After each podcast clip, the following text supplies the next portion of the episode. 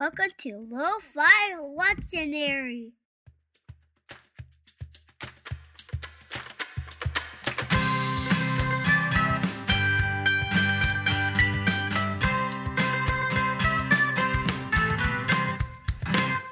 Hey everyone, and welcome to Lo-Fi Lectionary. I'm your host Kevin Lester, and in the dark we climb the slope because the greatest thing of all is always hope. Goodbye, goodbye. Welcome uh, to the kitchen episode for Luke 14. Luke 14 was a really fun episode to do earlier this week, uh, and then here in the kitchen episodes, though, I kind of allow myself to give a little bit more of my personal opinion, as if we were just hanging out and chatting about what kind of struck us strongest from the last chapter if we had sat down and read it together. And um, this one was a little tricky. Um, I thought about taking it a couple different ways because Jesus c- uh, continues to hit in the story um, as he kind of butts heads with people who are kind of the elites in his culture. So there's lots of themes that play in there. You know, one's about privilege and one's about you know. Um, you know, specifically as Jesus calls people to sacrifice, to give up their possessions, things like that ways you could take that. And I, I think that that could be a really great message um, for us today, particularly as you know, in our social and political climate. You know, there's there's lots of stuff going on where I think if we really took those ideas to heart, it might allow us to actually do some pretty great things and make some pretty amazing changes in creating a, a just and good society um, and world for each other. But I actually kind of ended up thinking about going in a different way, a little bit more personal way. So um, we'll see how this goes. Um, and it kind of started with reading this, reading the chapter one more time, and thinking about, well, what jumps out at me personally. And way back at the very beginning of the chapter, I thought it was kind of interesting that Luke starts this next little section off with this Sabbath healing, where Jesus is invited over uh, to a Pharisee's house to dine with Pharisees and the teachers and the leaders of the community. And it's on the Sabbath. And again, we have a moment where Jesus eyeballs someone who's before him who's in need. It's specifically a person with dropsy. And he asks the leaders, you know, hey, is it is it okay to to heal on the Sabbath? And they're silent this time. And then he goes ahead and he it says he he he takes the man and heals him and then sends him off and then he he teaches the same teaching that we saw in a previous section where he says you know hey if if you had a child or an animal fall into the you know fall into a well wouldn't wouldn't you go pull them out? Don't you care about them more than you care about keeping the sabbath law? And the way he says that is really interesting. One, it's just quick to note that um, Jesus seems to understand that people have a reaction to things they care about, that they might decide that those things are more important than keeping the religious law, than keeping God happy with them, in a sense, or that he's tapping into something innate about them that they actually maybe believe in their hearts that God understands and God would actually be happier with them for saving that animal or that child, even if it means that they break the law. That maybe He's bringing out a theology within them that they've kind of maybe don't acknowledge all the time. And He's saying, hey, if this is what you already believe, then why don't we just live into that more fully? But what's interesting is that Luke, this is the third Sabbath healing passage that we get. Technically, a, the fourth, if you count the um, in Luke four, Jesus, you know, casts a demon out of someone on a Sabbath, but we don't have this little like interaction between Jesus and the and the the leaders. Um, but in, in in Luke four, but we get it in Luke six, and we just had it in Luke 13. And each one of those are are moments where the people, you know, ask him questions and they challenge him on it and they they have a debate and stuff like that. And here Luke has them just being silent and it's Jesus who kind of initiates it. He's like, "Hey, is, isn't this a good thing to do?" And I wonder why, you know, if for Luke, if if pen and paper is a precious commodity for Luke. I mean, you know, a papyrus skull and ink and the time to write and the time for people to copy this, copy this, copy this to to send it out to people all throughout the Roman world, stuff like that is is as precious as we know it was. Why would he repeat this story a third time. and not even a time where it shows Jesus' opponents as being not understanding, as being, you know, having animosity towards him or anything like that. It's a time where they're silent and they listen. And Jesus kind of more freely just acknowledges, like, isn't this what you think as well? I I th- I think that's really interesting, and I tried to wrap my brain around that. Um, because he, he's already done it twice. And in fact, in so as the more I thought about this, I thought about that Luke 4 passage where Jesus gives his first sermon, and it's on a Sabbath, and it's in a synagogue, and it seems like the people want him to heal on the Sabbath. They want him to do a sign, and Jesus says, I'm not going to do one here. There will be no healings today. There will be no miracles today because I know no matter what I do that you guys aren't going to accept me. And remember that that that causes a, a, a big riot and he has to kind of escape. Jesus here though decides freely to heal on the Sabbath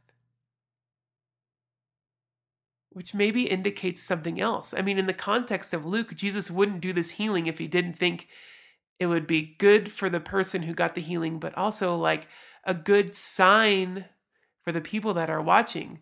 It, it would be a good thing to do because maybe these people will see it and they'll do what they need to do to join the movement or to start making some changes or to live right or to start doing what Jesus is doing and being also others who go out and heal and love and take care of the poor and the needy. And if that's true, then Jesus here is kind of freely doing this this healing and he kind of has a moment of connection with these religious leaders like hey wouldn't you guys do the same because he's again trying to win them over and not just trying but but that he has a lot of hope behind those attempts. Like he thinks this might work.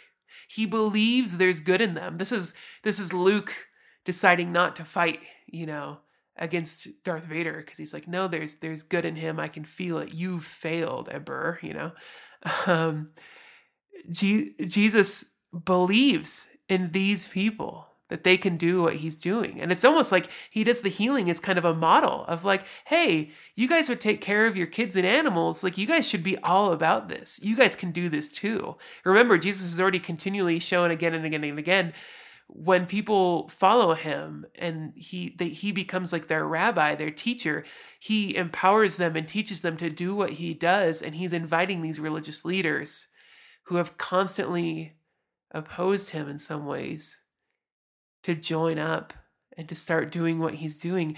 And the more I thought about that, I was like, oh, that that changes how the I read the rest of the chapter in a sense. Like that that adds a lot of nuance to the story because if Jesus here then freely engages in this teaching block that follows it, it's his attempt to win them over that he has a lot of hope for. He actually thinks that this could work, right? So he starts teaching, but they're silent. You know, there's no argument. They don't challenge him or anything like that. So it's not like they've even asked for this, but Jesus is like, no, I'm going to use this as an opportunity to keep talking because this just might work.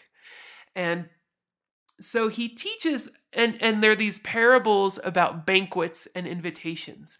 And I started to notice the more and more I read this over the last week that um, the word invite or invited or inviting appears a whole bunch of times in just three paragraphs. It actually appears nine times. It happens again and again and again and again and again.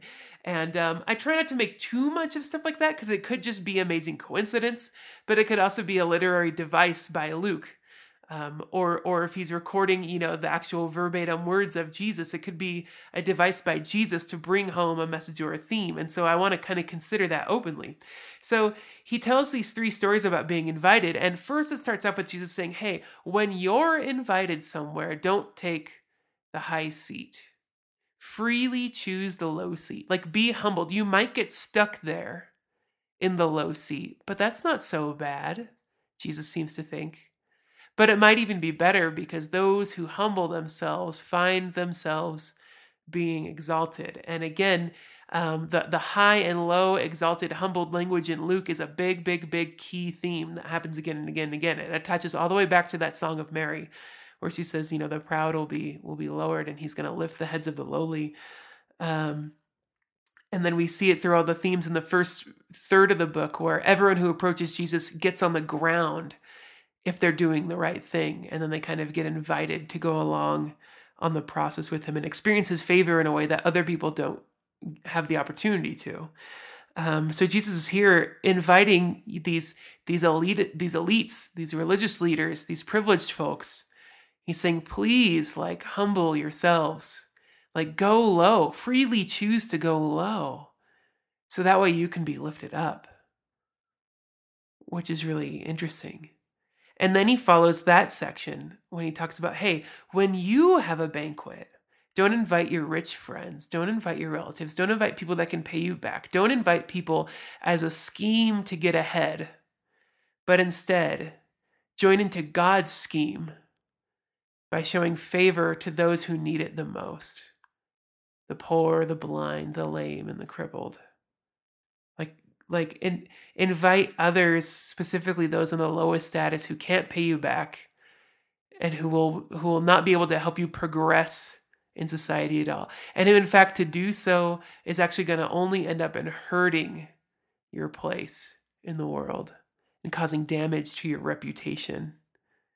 Invite those folks. And remember that he's speaking this to people up high. First, he says, please lower yourself. Then, once you're low, you can become a conduit for God's favor in the world to people who most desperately need it. Isn't that interesting? And he thinks that this might work. He might actually win some of them over. And then he wraps it up with a third little parable about inv- inviting, where God is the figure who invites. And he says, This is what God like. God is like the one who invites everyone but some people have found a better treasure and they'll turn down that invitation. But some people, the people at the bottom, are almost always ready to receive it. And so he kind of locks in this message he's already given. Please humble yourselves so you can be lifted up. Please join in on the work of inviting people at the low. And remember that you're being called to this because that is what God is like. And if you don't do it, you might miss God altogether. Like, it's like a little three act structure where Jesus is pleading for these people to make the right choice and to give up and be ready to sacrifice a lot of what they have, and maybe even inviting them to experience a path that will lead them great pain, but will put them in a place where they can join in on experiencing and sharing the goodness and favor of God to people who need it most. Like Jesus is trying to liberate not just the people on the bottom, but liberating the people at the top by inviting them to be humbled down to the bottom and then to be lifted up and lift up others with them. Isn't that that's really fascinating to me. I think sometimes we're tempted to think that um, Christianity as a religion kind of only works if you're already privileged. Or on the other side, a lot of us kind of think that, um, you know, who, who are maybe a little bit more progressive politically or theologically, like we can become radicals, we can become, you know, liberation theologians who think that the gospel is really for the people at the bottom. What I find fascinating about Jesus is that he thinks the gospel is for everybody because the people up high need to be liberated and set free from something very powerful in the same way that people, in the same but a different way that people at the bottom need to be liberated. And I find that interesting. I mean, Jesus is here attacking the social order. Like the kingdom of God that he's bringing into the world is going to be something very different than what they have. And in the kingdom of God, there's no ranking. Everyone maybe starts at the bottom, but everyone gets lifted up. And there's no, maybe there's no better place to be at all. But to experience that, Jesus says at the end, he has this teaching. He's like, yeah, you you might have to to love some things less, and in doing so, you're going to ruin your reputation, and you might be loved and hated less, or you might be loved less and hated more by others, and you might lose a lot, and you're going to offend a lot of people. And your house, when you have a meal, might be full of weirdos and people who don't have their lives all together. It might look like a big, big, giant mess. And you might have to, in fact, Jesus just says, you, you anyone who wants to follow me is going to have to give up everything they have, all of their possessions, and be willing to possibly be hated. And he's saying this to people at the top. Like he sends the healed man away. That man has experienced the favor of God. He's free to go. And the teaching is for these leaders and then is overheard, as it says, you know, by the crowd that's following him. And so he's begging for them to come and he's trying to win them over. But at the same time, Jesus has to acknowledge the only way that you're going to get on board is by sacrificing greatly. I mean, like, imagine Jesus looking at like a group of these people at the top.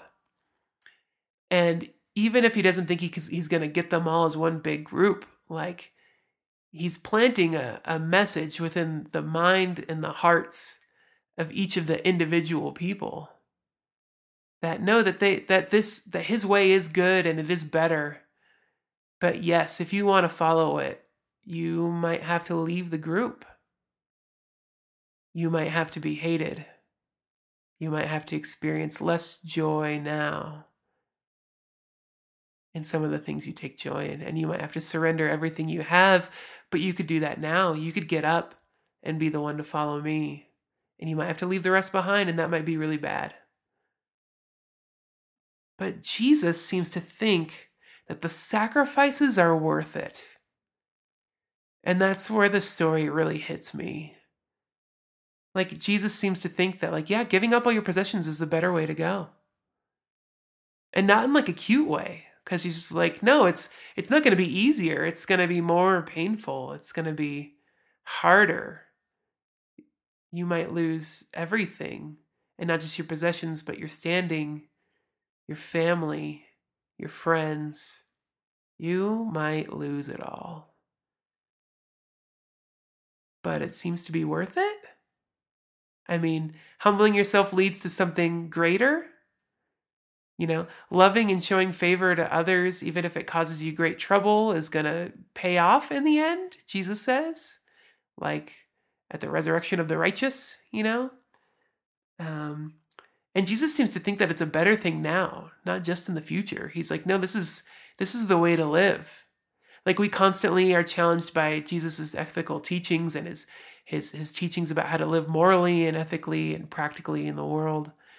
And the question we've asked a couple times before already is is is that any way to live?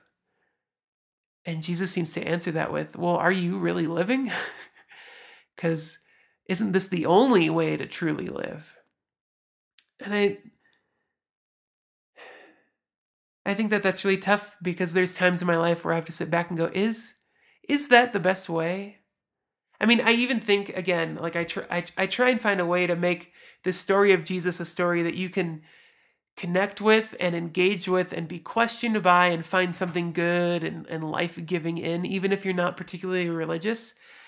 Um, so we have to think about this way of Jesus of of giving up reputation, of giving up social standing, of giving up the the material things you have of walking away that might look and actually be something like picking up a cross and walking towards your death in order to care for people who are in the most desperate need and in order to demonstrate a different way of living is is it worth it I mean, there are some days where I'm like, yeah, no, this is this is the best way to live, you know? Like, I mean, I ch- I chose a life of a career in church ministry, you know. And there are some days where um you know I'll, I'll I'll I'll teach something or lead a program or or counsel someone or pray with someone or or just hear about a story of something else that happens in our community that might have nothing to do with me. Where I'm like yeah this is this is the life you know? It hasn't led to a lot of great things that I would have wanted for my life but this is it. This is way better. That sacrifice was was worth it but there are some days where the program fails and the volunteer quits. And the kids hate my lessons and hate my games, or the games, or they don't even show up in the first place to tell me that they hate it. Or where it's just too hard and I have to sit with people who have been through horrible apocalyptic tragedies. Or I find myself getting hurt and kicked the crap out of my life myself, but I'm the only one there and there's no one there for me, you know, or something like that. There's a lot of painful moments in doing that kind of work, and there's a lot of painful moments just in life in general. And sometimes it's like, well, I've, I've been trying to do this right and live lovingly and generously, and I've said no to a lot of things to say yes to a lot of things. And was it worth it? And there's some days where I'm like, yeah, I, I think so because I have hope for a greater thing around the corner. And there are some other days where I, I actually sit with, I don't I don't think it is. And maybe this is the end of the road for that for me. Maybe this is where I I stop and turn and try something else. Because this way is just too hard and too painful. Um I mean, because we can look at a lot of heroes who do a lot of amazing things um, and who do a lot of sacrificial things. But if they're heroes, you know, then maybe it paid off in the end. Maybe they ended up starting a program that did a lot of amazing good and they got on the news and we see it and we're like, wow, amazing. Or maybe they wrote a book about it and we're like, wow, amazing. Or maybe they now give teachings at leadership conferences or they have a, a podcast that takes off. you know, or or something like that. And we can see, yeah, it all paid off for them. Or maybe there's even people whose lives themselves didn't go well, people who were martyred or or who died standing up for their beliefs or trying to live a more just way in the world or who spent their lives to horrible painful ends trying to do something great but now in retrospect we were like they were right and there are monuments to those people and their teachings and their words have been found and recorded and preserved and you can buy them at any gas station you know? Um, you know people can become memes even when their lives didn't go well. And we can maybe look at that and say wow it was it was worth it because in the end, look at what the impact of their life was. It swept through history and bent the arc of the universe more greatly towards justice and love. But what about people who spend their lives doing work that's uncomfortable, that's painful, and and we never hear a peep about them? What do we do with that? And because i work I, I work with and know a lot of people who do that kind of work like i mean there's there's certainly famous people who work for justice and who do you know ministry to people on the fringe but for every one of those people there's countless thousands of people who work at homeless shelters that will never know and will never write books. You know even in the church world i mean some pastors start small and are smart and wise and are loving and are courageous, and their church grows. And we ask them to write a book, and then we all buy the book, and then we all read the book, and then we go to their speaking tour, and then they they launch. And for every one of those people, there's a courageous, smart, loving, caring pastor who no one will ever hear about and will die in obscurity and their church will never grow. And they'll never see the fruits from their labor, you know. Um, and I, I want it's it's hard, but there's part of me that wants to go ask those people, is it Is it worth it? Because I'm hoping that they've found something that they can tell me that when I have a crisis of conscience or of trust or of favor in the world where I wonder, I don't know if this is worth it, that maybe they'll have something to say that can help me just make it one more day. And I wonder for you, are you doing what you think is good and right in the world? And has that caused you any pain? And what have you had to leave behind? And what have you had to sacrifice? Because it seems like the next step for those of us that try our best to cross it always involves leaving something big or leaving a dream behind or leaving just a want behind or leaving comfort behind. And maybe we don't get that back. But I would ask you, was it is it worth it now? Or do you think it'll be worth it in the end? And maybe we could sit over a over a cup of peppermint tea like I've got right now and share stories and I would hope that you could say something that I would go, "Oh, me too." You know? And uh I hope in sharing a little bit of my story that if you've ever felt the same way, that maybe you've been able to go, oh, Kevin too. Okay, we're in this together. So, um, so yeah.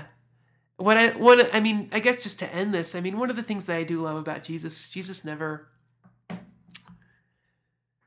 Jesus never asks us to pretend. I mean, Jesus doesn't teach a theology and a way of looking at the world that says, yeah, you uh you do what's right, you be generous, you be loving, and you'll get it back tenfold. You know? Um, you do what's right and generous and loving and everything will go well and haters gonna hate but there's you're you're gonna be just fine. Don't worry you know? Like he does ask people to not worry and he asks people to not be afraid but he also like basically tells people it's gonna hurt.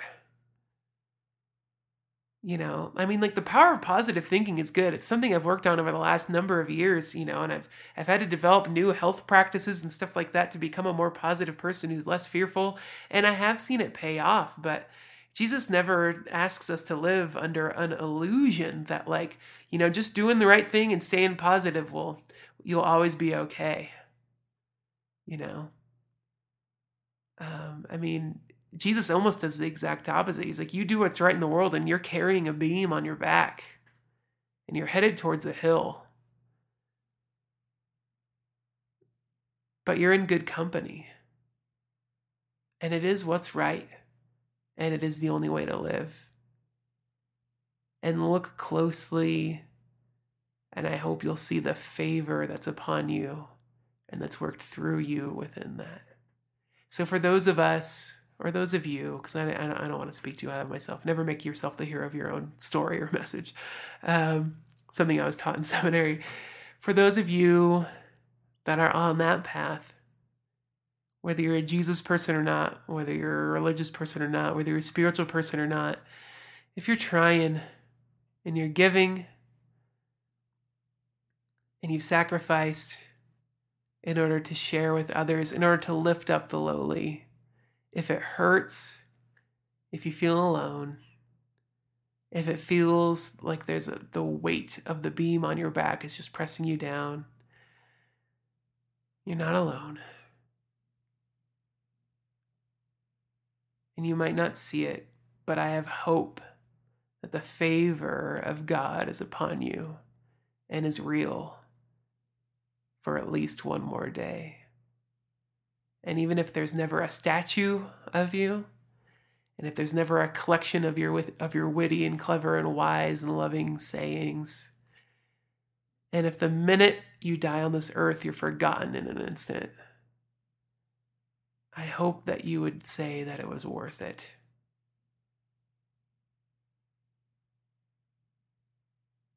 And I'm challenged along with you by a Jesus in the story that says, Oh, it's worth it. Be well, my friends. I'm uh I'm looking forward to, to Luke 15 next week. I peeked ahead, I cheated, It's to be good. So I'll see you back here. Thanks for, for sticking around in the kitchen. Take care. Hi, everyone. I just want to say a quick thank you to you for listening to this episode of Lo-Fi Lectionary. If you liked the podcast, please help us out. You can review, subscribe, and share the podcast any way you can. Um, the more people we get in on the game, the funner this is going to be. Uh, if you want to participate in the discussion for this episode, you can come visit our website at kevinlester.net and follow the links to the podcast and then to the link for this episode. Um, you can also find our podcast on Facebook, and we can discuss and, and keep things going on there. Uh, just search Facebook for Lo-Fi Lectionary, and you'll find us. You can also get in touch with me, Kevin, directly at lofi at kevinlester.net, and that's lofi with no dash, so L-O-F-I at kevinlester.net.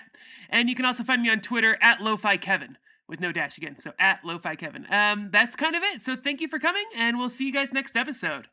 Thank you for listening.